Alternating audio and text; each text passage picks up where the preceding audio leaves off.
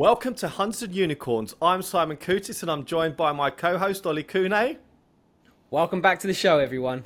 And it's an absolute pleasure to be joined by Dan Miller. Dan, welcome to the show. Thank you, gentlemen. Thank you for having me.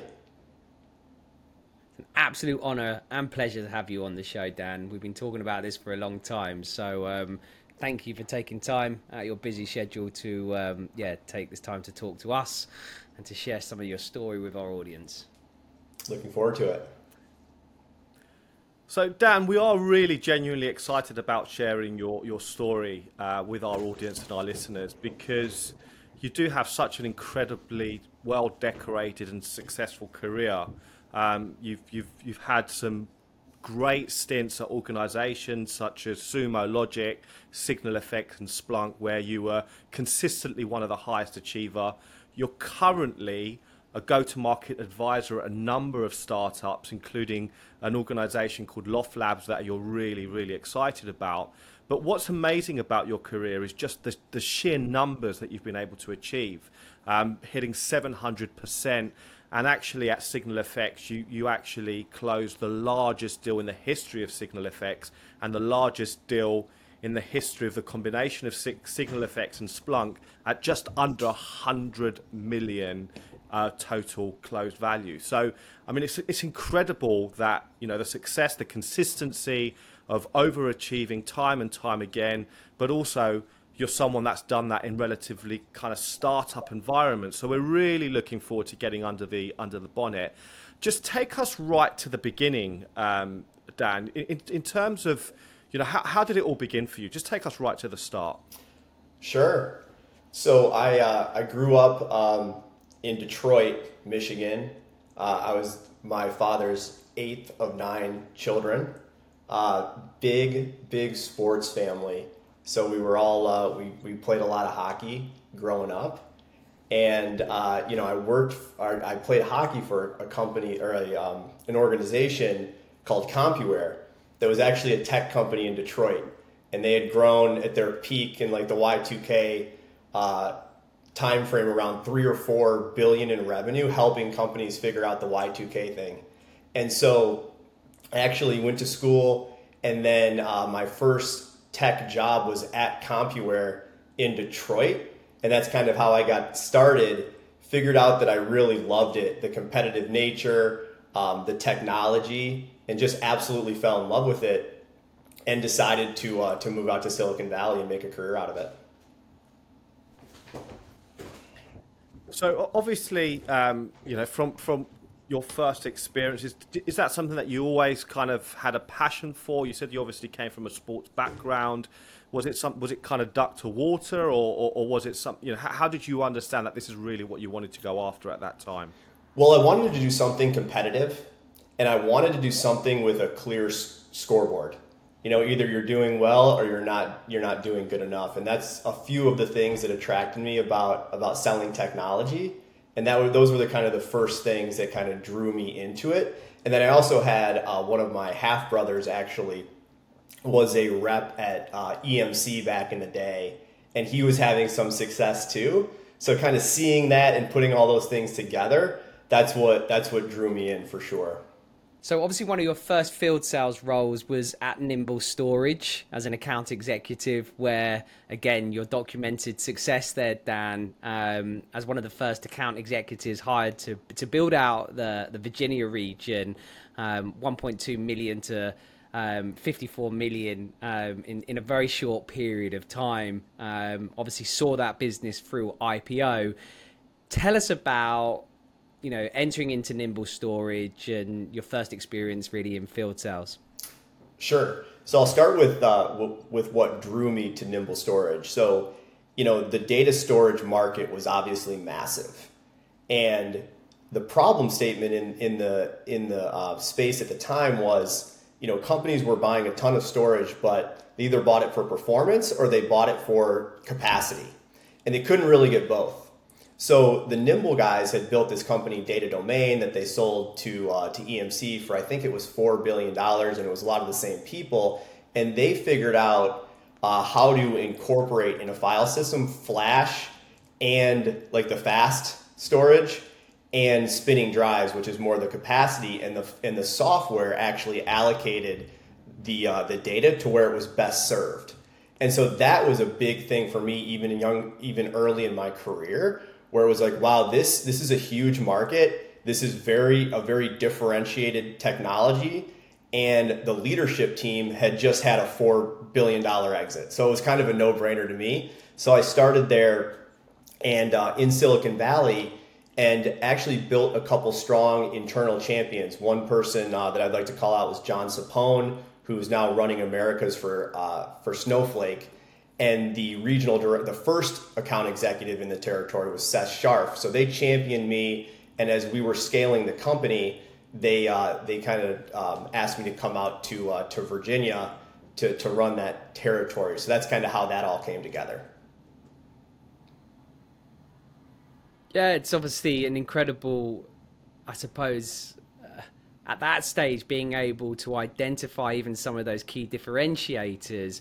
What, how, and what, and who was giving you the advice to to understand that? Because, as I said, going very early on into your career and actually having an eye to go and look for some of those points. Where did that inspiration come, and where you know what was driving, or how did you understand that that's what you needed to go after?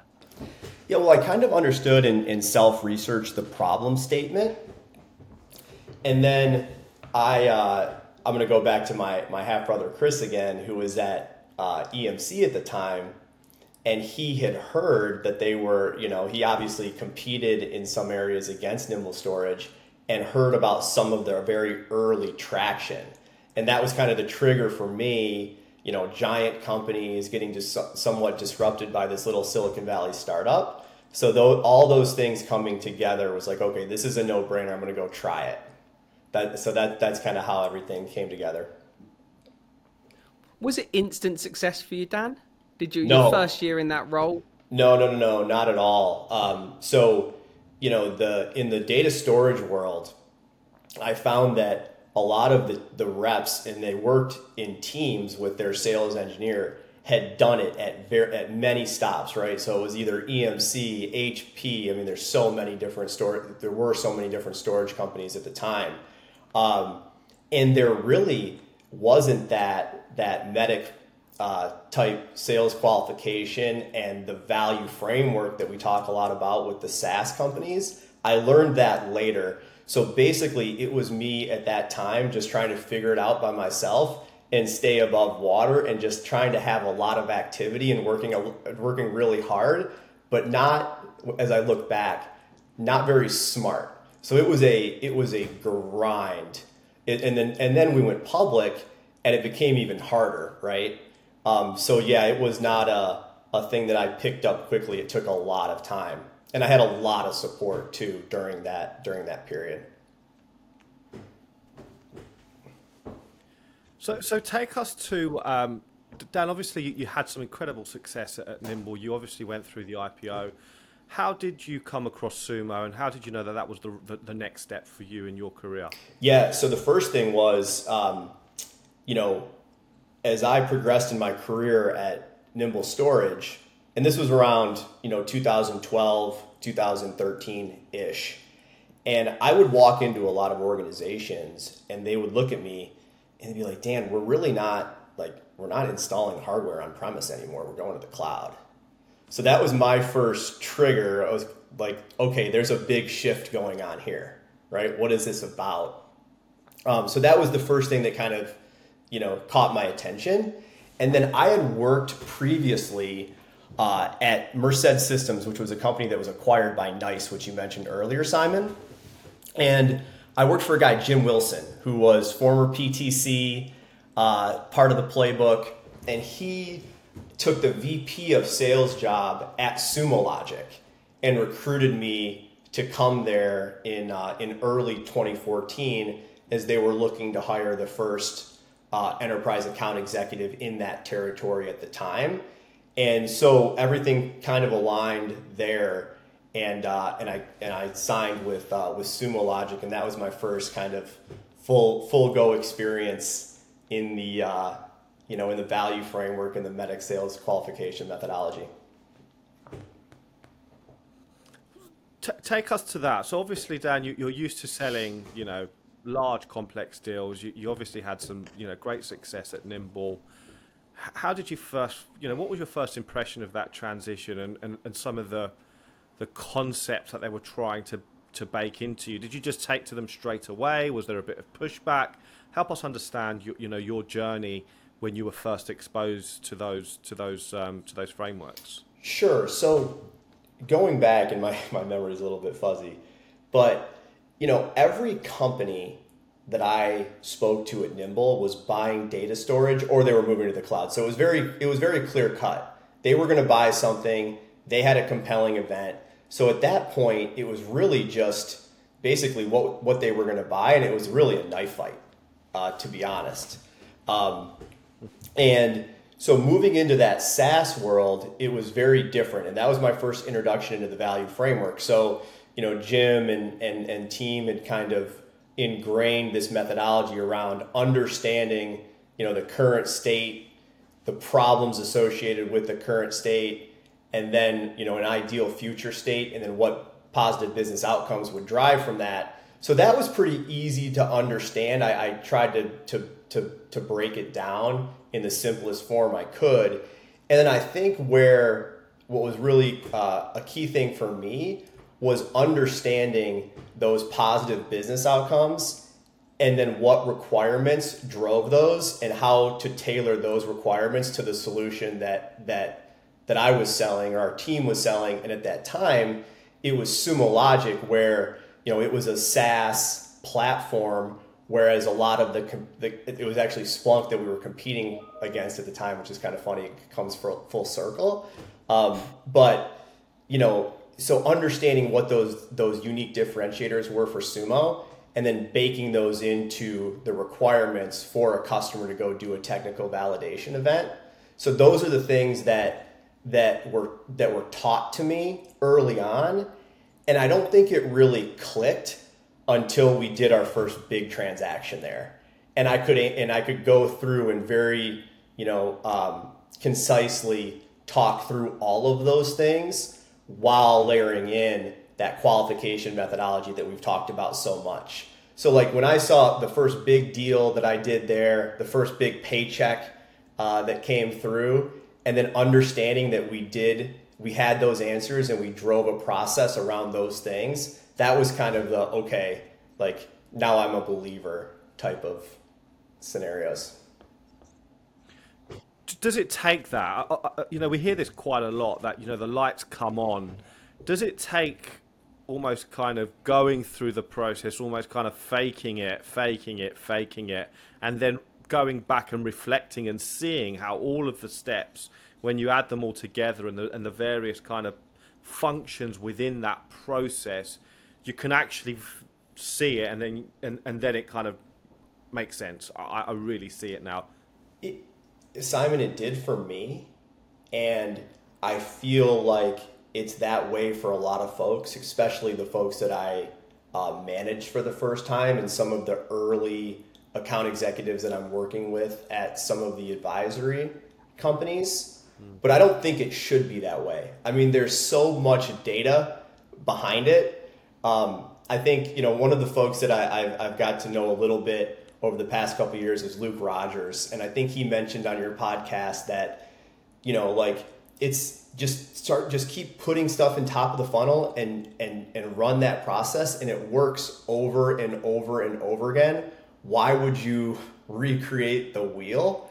And I think there's also a sense um, with you know obviously the buyer the buying process has changed a lot since when I started and today. And I think there's a lot of some things have changed, but I think some things have stayed the exact same or even are more important as customers have more of an ability to trial, you know, your product and those things. And I think I'd argue that the core fundamentals of um, the playbook and those things are even more important uh, rather than less important nowadays. So that was a long-winded answer, um, but for me, it, I definitely needed to see it hit my my uh, my pocketbook.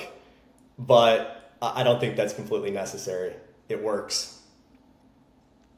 Yeah. I, I, think it's interesting. You know, you know, you're talking about kind of the, the modern buying process. We're obviously seeing a lot of kind of PLG type uh, sales motions and enterprise, and uh, customers have much more data and they, they have an idea and they can make comparisons, and it can really become a feature function price you know battle at times, right? So just kind of moving ahead from you know what we've just spoken about just now how do you think it is different and how do you think some of those principles still apply in the modern um, kind of sales process yeah i think uh, so obviously buyers have, have, they're, they're much more informed. Um, you know i didn't sell in the late 90s uh, when a lot of this this was going on but you know even from you know 2008 to today uh, buyers are much more informed. They have a lot of different avenues for gathering that information and they in, in most scenarios almost all scenarios they can actually try the product um, what I don't think has changed fundamentally is how companies companies procurement processes don't change with that, right? They can, it can change a little bit from a perspective of, you know, there's a there's a movement to to go prove incremental value maybe in one group or one use case before doing the mega deal um, that we've talked about a little bit.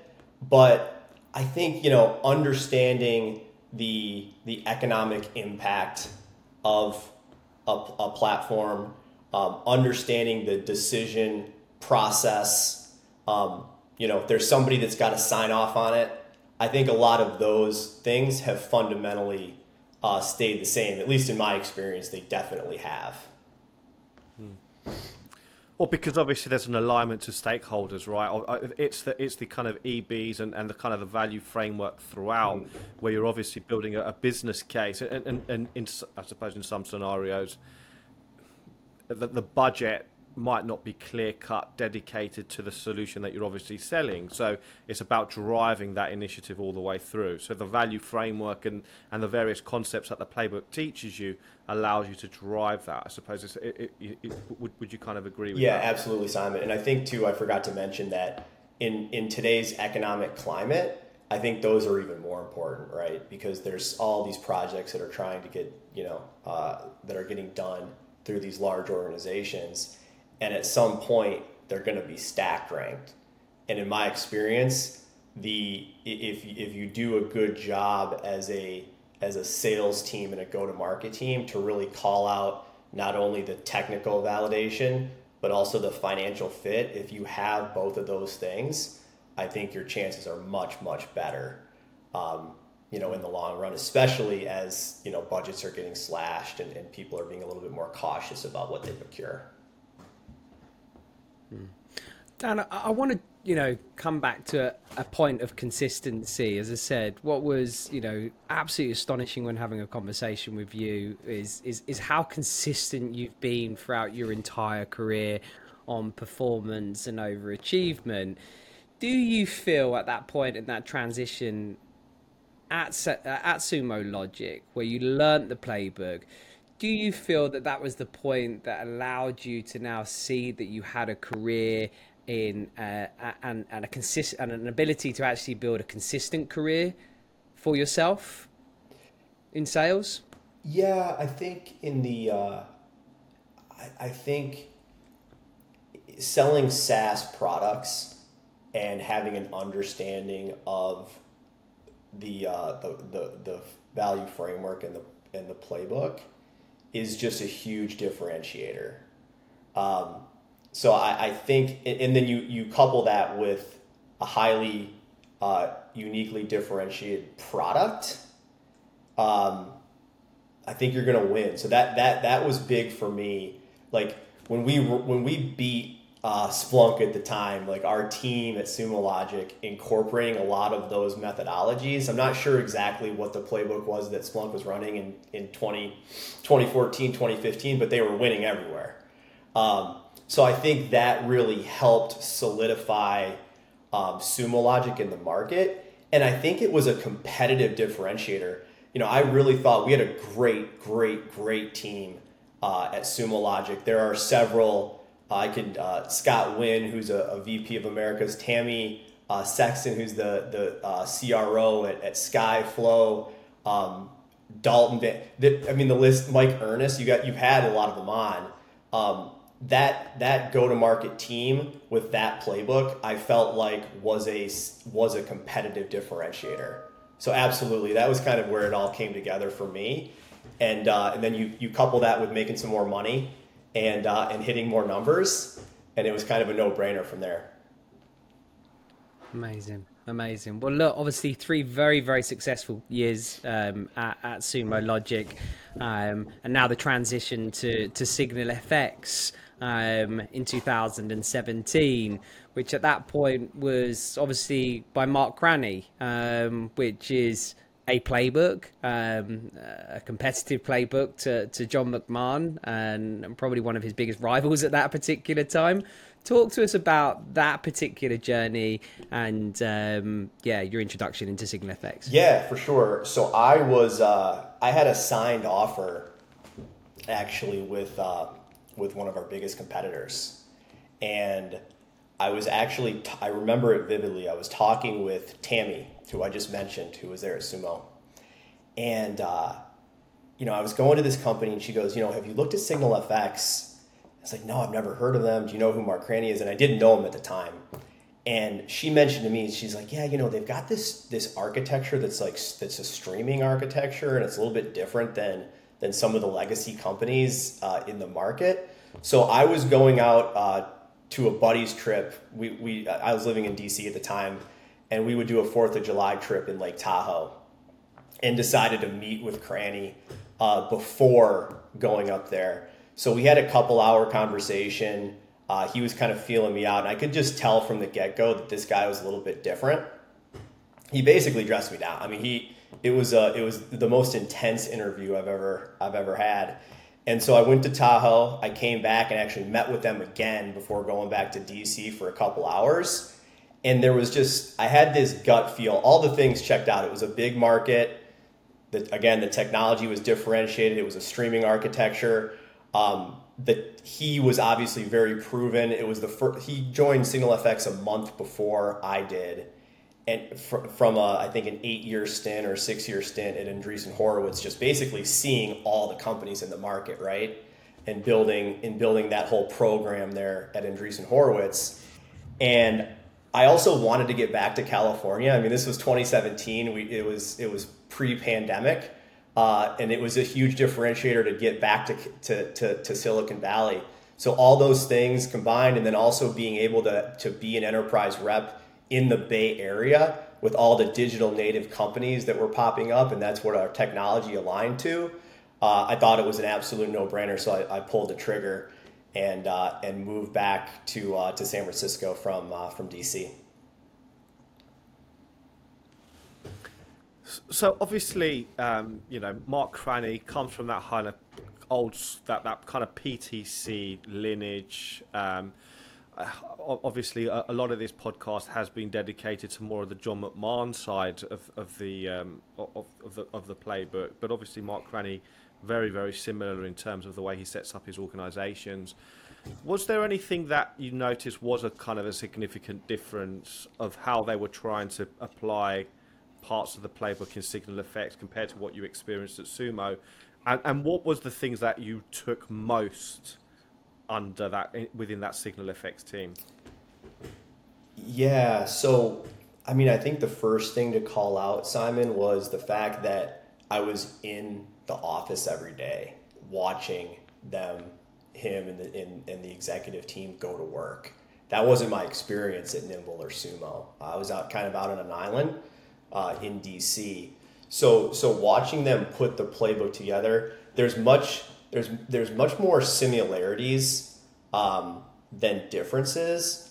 But a couple things that have really stuck out to me, kind of seeing that process, was just how quickly, like the the feedback loop between what the go to market team was building with, and then also with engineering and then product management and how that all came together and just the the speed at which we um, iterated on what we were doing it was really impressive to see.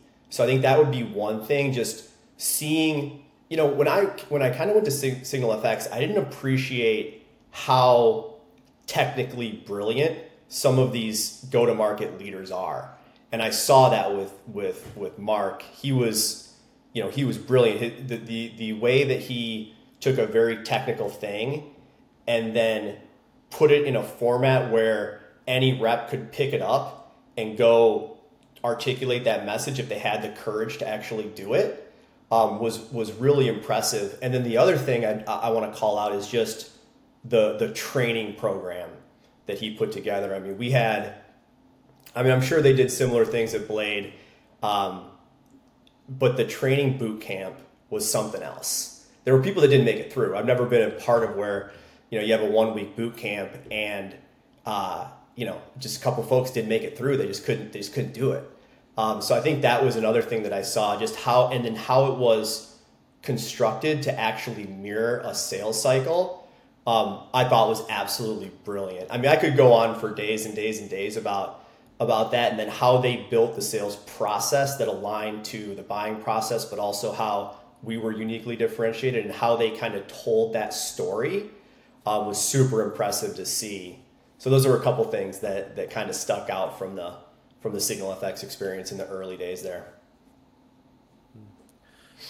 I know it's quite uncomfortable for you to talk about, you know, your success and, and, and some of your achievements, but you know, we referenced at the top of the of the introduction that you did close one of the largest deals in the history of of, of Signal FX and Splunk.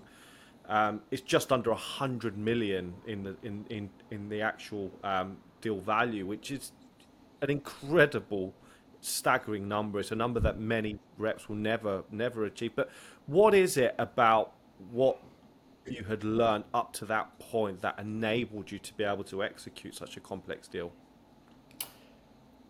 Yeah, it's another one that I could talk about for a long time, and there was a lot of there was a lot of help. Um, so you know that that opportunity started at Signal FX.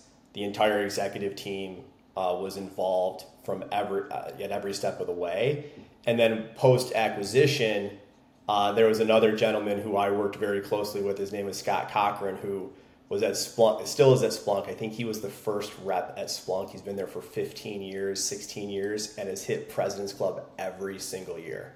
So I was I was part of it, um, but I think looking back on that on that deal, it just kind of had the recipe that you would look for. It, so you know, going from you know the metric in that opportunity that was you know cost savings around um, you know a, a do-it-yourself technology versus a you know a, a vendor coming in um, and the, the the business justification around that like there was cost savings in that opportunity even though it was it was a it was a huge you know number for, for that organization to spend so i think that was like the first thing um, the compelling event which we always talk about you know, like they fundamentally had to do something different. And we talked at Signal FX around, you know, I, I mentioned the streaming architecture.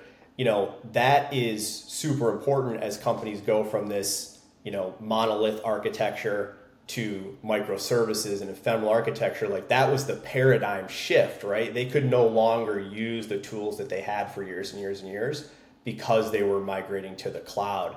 So there was a there was a strong, compelling event.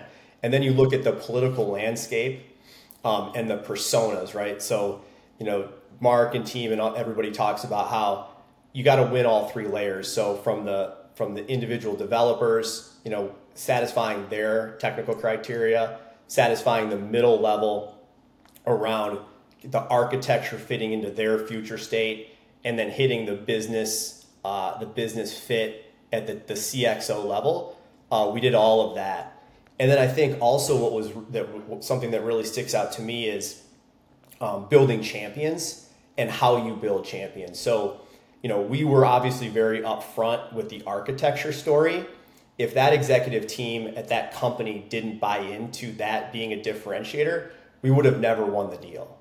Um, so those are a couple things I can I can go much deeper on it, obviously, um, but those are a few of the things that stick out. And it just happened that you know, our unique differentiators were very, very important to that company. and we were able to, through a lot of training, position a technical validation event where we exposed that versus versus the competition. So all of those things came together, and that company paid a premium for our technology because of those those unique uh, architecture differences that the brilliant engineering team and the co-founders of SignalFX built. So it kind of all came together. And then also, yeah. I, you know, I can uh, you guys can cut me off, but the other part of that was just how did both teams at SignalFX and Splunk activated around it and came together. And it was it was tough, and there was a lot of conflict during that. But ultimately, um, you know, those teams coming together really really helped get that across the line. Yeah. talk to us about the pressure, Dan. Right? you know, this is obviously one of the the biggest deals I've ever heard of. Right in in in software sales, so it's it's, it's a significant deal, right? Talk to us about the pressure and you know the pressure on you at that particular time and and how you're able to keep that pressure and how you're able to you know have those executive meetings and, and really just keep your cool so it's a great question. The my anxiety or pressure comes from feeling unprepared. That situation, we were so prepared. So, I mean, th- there's pressure for everybody, whether you're working that type of opportunity or you're, you know, a fifty thousand dollar opportunity is at a pre-seed. You know, they're they're they're all very important. So I think it goes back to the training that I got um, around, you know, like if you have answers and you understand the whys behind all of the things that we've talked about for the last few minutes, that takes some of the pressure off because you feel like the organization has to go with you, right? So I think that there was pressure, there was timing pressure. It was the end of the, the fiscal year, um, and it was right before the pandemic. So there was pressure from that perspective but we felt so prepared and we, we felt like we checked all the boxes and we felt like we were truly the only um, technology that would work at, at that scale in that environment for that customer so that took some of the pressure off and then also you know we had very very strong champions at all the levels so when something did come up when an objective an objective uh, an objection came up uh, later on we felt very prepared on how to handle it. And then we also had a bunch of folks internally at that company that helped us get through that. Does that answer your question, Ali? Absolutely does, yeah. A few gray hairs along the way, too, yeah, probably. yeah, no, I, I was, you, you, used the word preparation, and I just wanted to understand well, how, how do you prepare? What, what, what were the things that you were preparing? So, I mean, we would we would go through um, you know, every meeting that we had there, we, would go through um, several role plays and, and kind of discuss strategy. Um, and everybody knew, like, so when we had a meeting with 20 or 30 folks from our team and then and 10 or 15 executives from, from the, the organization's team, everybody knew their role. And it really was, it was really just executing at that point because we felt so confident in our story and we felt so prepared around who was doing what, who was going to add value where. And then also, I think just, you know, having the support of our executive team, both executive teams, right, SignalFX and Splunk at that time, um, helped mitigate a lot, a lot of the of the risk. Um, but those are a couple things that I, I, would I would call out. Constant deal reviews, right? I mean, we would talk about it. We talked about it more internally than we did externally with the customer. Sure. Uh, we could we could obviously go into a lot more detail around this, and you know there are tons and tons of questions that we could you know really dig in on this point. But but I want to go to your transition from IC into more kind of leadership type responsibilities because obviously at SignalFX that was when it really started to change or, or was that at Splunk when did that transition from IC to to kind of more management responsibility kind of materialize for you it happened early in my tenure at Splunk so it was post acquisition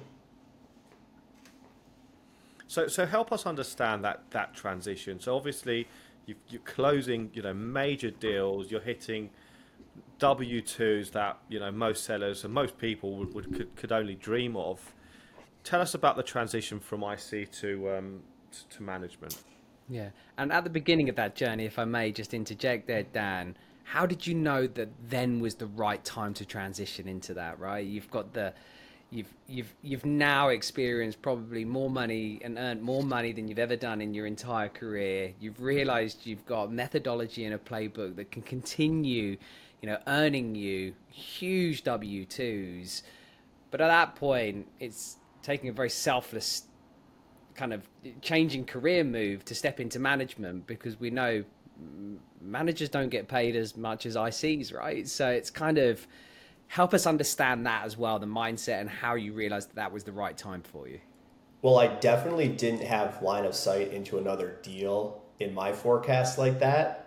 Uh, so so that was that was part of it. But but really i thought it was i thought i had i don't want to say mastered but i felt confident that i had that i had learned um, from really really really great people and i demonstrated that um, myself, and I really had have a passion around building teams, and I thought that I could help instill um, that into folks that I hired, and that's kind of was the main driver for me. You know, my my why originally getting into software sales is basically it was the way I thought I could make them could make the most money, and then you know when you do you do well financially, um, I think there's a sense of like it's not exactly what you expect. Like you're not. It's it doesn't really fundamentally. It didn't fundamentally change my life. Um, it made things easier, but uh, I developed this passion around just wanting to build a team and wanting to lead and see how I could do. And I really ultimately at that point, seeing what the team at Signal FX put together, I aspired to be a VP of sales and ultimately a CRO one day and that was the natural step. And I felt like um, that was the right opportunity within Splunk, and I and I felt like Splunk needed that expertise with our product suite, um, which not a lot of folks had throughout the larger organization. Um, and then there were also a couple people on that team. It was a brand new team that we built, but I knew a couple folks on the team, and I just felt like it was the time to to try something different. And so those were a couple. And I I also the leader at the time at Splunk. Uh, his name is David Burkhart, who was a long time Salesforce uh, IBM guy. Um, I felt like I could really learn from him, especially around some of the EQ things that are much more important um, as a leader in comparison to to an individual contributor. Did it did it come easy to you, management? No, no, it was it was a grind. So I think um, the first thing that you quickly realize, and I'm sure other folks have talked about this on, on your pod, is that it's no longer all about you. Um, so that's like the first thing, right? It's you don't you're not you're not in control of your own you know financial destiny, so to speak. Um, so it's just looking at the business from a completely different lens. If I needed to pull somebody into that opportunity or some of those larger opportunities that I was that I was working back in the day, you know, I could get that done. I could basically get what I wanted. Um, in a leader role, it's completely different. It's all about the team, and then the the things that make a leader successful are different than what you know the the skills that make a individual contributor successful. So, uh, you know, like when I was in IC, it was all about pipe gen. It was all about building champions, and it was all about you know running a qualification criteria and making sure that I was spending the time in the in the in the deals that I should have been. As a leader, um, it's number one about recruiting that team, retaining and enabling that team, and then the revenue piece kind of comes, you know, is like the third if you would stack rank those. So there was a huge paradigm shift there, and so the first couple months I was just a super rep. I tried to do everything I tried to control everything. That was something that, you know, was, uh, you know, I always had a, a, high amount of control in everything I did. You had to relinquish some of that control as a leader. And that is not an easy process. It was not for me. Um, but I think I eventually got there. But there was that mindset shift that, that was really big for me.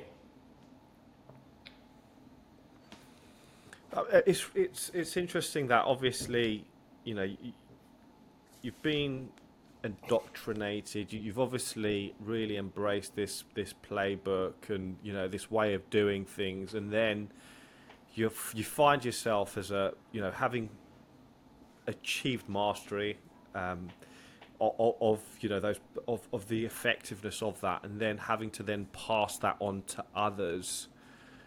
What what was talk to us about you know how you then evolved. So obviously you, you said that you obviously made there were some challenges at the beginning. How, how did you then evolve and, and, and when did you really start to find your groove in, in really enabling others? Yeah, I think it's a really good question. I think it was where, you know, in the early days, if I needed to jump in on a call, like at a specific point, I would do that. I think what what the big change for me was the coaching and and letting you know giving the the reps the autonomy to to learn themselves. And then talking about you know having those coaching sessions and and really digging into like what were you thinking here? Why did you respond this way? What were you where were you going here? And then understanding their thought process and then kind of coaching you know from there I think that was one of the the the big things. And then I think another another one is you know somebody that's not coming from this playbook. I think they need to understand the why behind these things. You can't just show up and assume that everybody's going to believe everything you say because you had done it before. I think that was another shift for me where you really needed to you know um, get deep into you know why we're asking these questions and why we need you know this business justification and why we need to put it in front of these people. So i think i think it was a lot around that and just understanding you know leading with empathy first and then coaching you know to the things that that you know that i've learned over my career. So those are a few things i'd call out. Yeah great. So obviously you know it, when it's like when you've discovered fire, it, it could obviously be quite frustrating that you know they, they, they don't quite get it, they haven't seen the light, and and obviously, did, did you find yourself putting putting yourself in their shoes and how you were aligning to that to that new to, to, to the new teachings, you know, as as part of you know when you were obviously learning the way? Is that something that you felt kind of helped you? Having gone through that journey yourself you were able to kind of put yourself in their shoes yeah, for sure. I mean, I, I was right, um, and and I think just tying like tying back, um, you know, the biggest successes that I've had in my career to what I've learned from the great leaders that I've learned from. I think understanding and explaining that whole story and connecting those things is really important. And I will say too, you know, one of the one of the things that I sought out when I was when I was building this new team as Splunk, it was mostly a new team, was I looked for some of those uh, those characteristics too, right? Um, so there were you know there were a few folks that hadn't worked in the playbook, um, but I think if you build a team around them and have a tight knit group, that those folks are also going to learn a lot from the other people in, on the team right? So I think that there were, and I also promoted a couple of junior reps that came up through Signal FX that I knew uh, fully embraced this methodology as well. So that helped too. So, so obviously, Dan, um, you know, you had some some great learning, some some some success um, at Splunk. You obviously then made the transition over to um, to an organisation called Anjuna. But I actually want to really talk about what you're doing right now because you're actually doing quite a lot of go-to-market advisory work right now with organizations like um, Loft Labs and, and, there's various others. So tell us a little bit about what you're doing right now and what you've learned and how that's helping you in, in the roles that you're doing at the moment. Yeah, for sure. So um, there's two companies that I'm working with that I'm really excited about. Uh, you mentioned uh, Loft Labs, and uh, the it's a seed uh, pre-series A company. uh, a, a, company around of about 20 people, and these fo- the the technical co- the co-founders built an open source technology uh, called called Cluster that's being that was that has been widely adopted uh, in the industry to drive down Kubernetes costs while providing a better developer experience. Two things that are top of mind for almost every uh, you know cloud native organization out there. Um, and what really attracted me to about to Loft is that you know I had not really worked in a PLG type motion before, so they they brought me in to build um, you know an enterprise sales process, but what's been really great is is kind of connecting that enterprise sales process to companies that are already using some of the underlying open source. So that's been that's been really fun. I think there is a shift to the market around you know obviously open source technology um, with you know the success of, of companies like Databricks and, and MongoDB and, and the list goes on and on. Um, so those were a couple that that's what attracted me to Loft and then observ- observable is is very similar. It's in a different space. It's in a data visualization space, but um, one of their co-founders built this uh, this notebook technology called D3 that has over 150 GitHub 150,000 GitHub stars, and it's very much the same thing, layering in enterprise sales processes on top of that open source around you know like security controls and and more enterprise features that you need um, to to have success rolling out those technologies at more scale. Dan, obviously you've joined two organizations or helping support two organizations that are pre-revenue. Um, I believe two first-time founders. Are they both first-time founders behind the organizations? Yes, but they are not pre-revenue. Um, so we okay, yeah, yeah. So th- so th- they, they do have seven figures in, in revenue now. Okay. So there's now, some some ICP obviously ICP fit. Or product gotcha. Okay. So when it comes to obviously educating those founders on your methodologies, uh, where does it start in educating them that? And how does it start? Where do you start with really trying to help them understand your methodologies and the successes that they've brought you in the past, but why they should consider using those methodologies in the organization now? Well, the the two uh, founders that I'm working with, um, I mean, they've seen the success of this type of playbook, so they're not completely oblivious uh, to it. So they're they're. I've found that, and I've talked with a lot of CEOs and, and co-founders over the past year or so, and I've found that they're very willing to learn uh, and very open uh, to the concepts. And I think, you know, just walking them through kind of like, how, they, they usually have a rep or two, um, and there's not a lot of process or rigor behind it. So then walking them through, okay, here's what, you know, let's say like, okay, we're going to do a, a POC. Here's how a POC wrap up deck looks, and here are the components of it, and here's how we're going to walk through, walk, uh, walk a CIO through those things. Um, so I think they get it pretty quickly in my in my experience. But that's just you know we're talking about two organizations. Um, so they they get it and they actually embrace it um, because they're all trying to do similar things. They're all trying to raise you know ASP. So talking about getting higher in accounts and getting wider in accounts, all of those things resonate. And then I think just naturally them seeing some of the structure behind it and the why behind it, it's a pretty it's a pretty seamless transition, at least that I've found in, in my couple of experiences doing it. So Dan, obviously, you know, very very exciting. You, you know, you're you're obviously doing the this kind of advisory go to market work right now.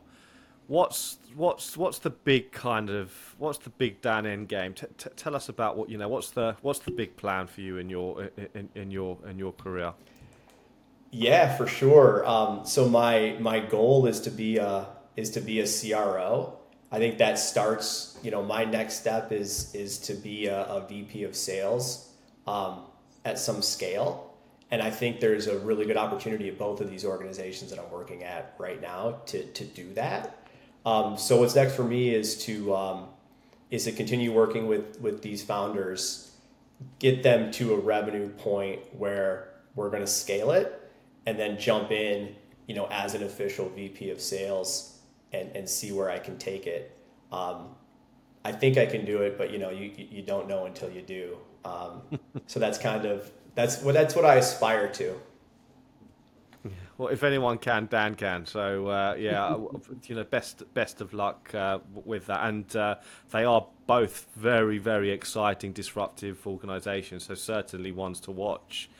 So Dan, I think this is a really good time for us to kind of reflect on what we've what we've heard today, right? Because you know, at the top of the show, we we, we kind of highlighted some of the incredible personal accolades that you've obviously achieved throughout your career and you know whilst it's not being natural you, you can really see that, that some of the specific steps you know a lot of the decisions that you've made at the various sta- stages have really kind of helped you build build and build and kind of layer your your career in, in such a kind of a, a consistent way. Um, the way you were able to really identify opportunities in the market listening to the market to really help you navigate okay where should i be? And then looking at you know who are the leadership and, and, and what playbooks and what can i learn in those organizations? I, you know you can really see the evidence of how those foundations really started to kind of reinforce you know your early career but i think what's really interesting is when you start looking at some of the major deals that you, you've obviously closed what's what's really evident is that those deals it makes it so much more efficient and effective to be able to close these large deals.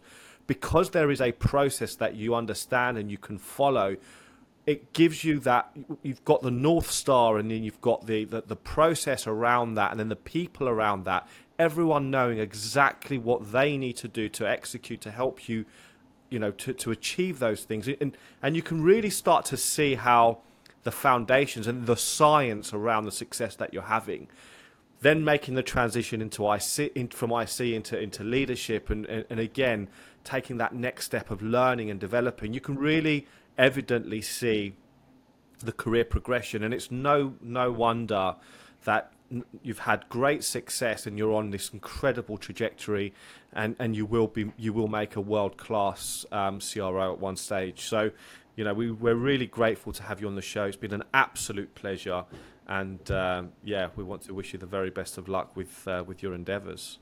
I appreciate it. Thank you so much for having me. It was great talking to you. Yeah, Dan, it's been an absolute pleasure, and I completely echo what Simon's saying. And I think the only thing to add there is that really mastering that playbook and understanding and having a framework as an IC has clearly enabled you to fast track your management career and being able to then say, do you know what? Now I've got a framework. Now I've got a, a blueprint. Stepping into the management, obviously, I now need to learn those soft skills that come with management, but actually, what I need to be teaching and how this process works and what success looks like, you know, that blueprint is giving you, as, you, as Simon talks about, that North Star. So, um, yeah, I think it's a, it, it's a perfect example of how the playbook with the right person can really, really help you know, tra- you know somebody's career trajectory, um, which is why we want to continue sharing the stories because I think it really does emphasize the power of this playbook. Um, so, yeah, thank you so much for sharing your story with us today, Dan. Absolutely. So, to all our listeners, thank you so much for joining. Please do subscribe to our various channels YouTube, iTunes, and Spotify. The links are in the link below. But thank you so much, and we look forward for you tuning in in another episode very soon. Take care.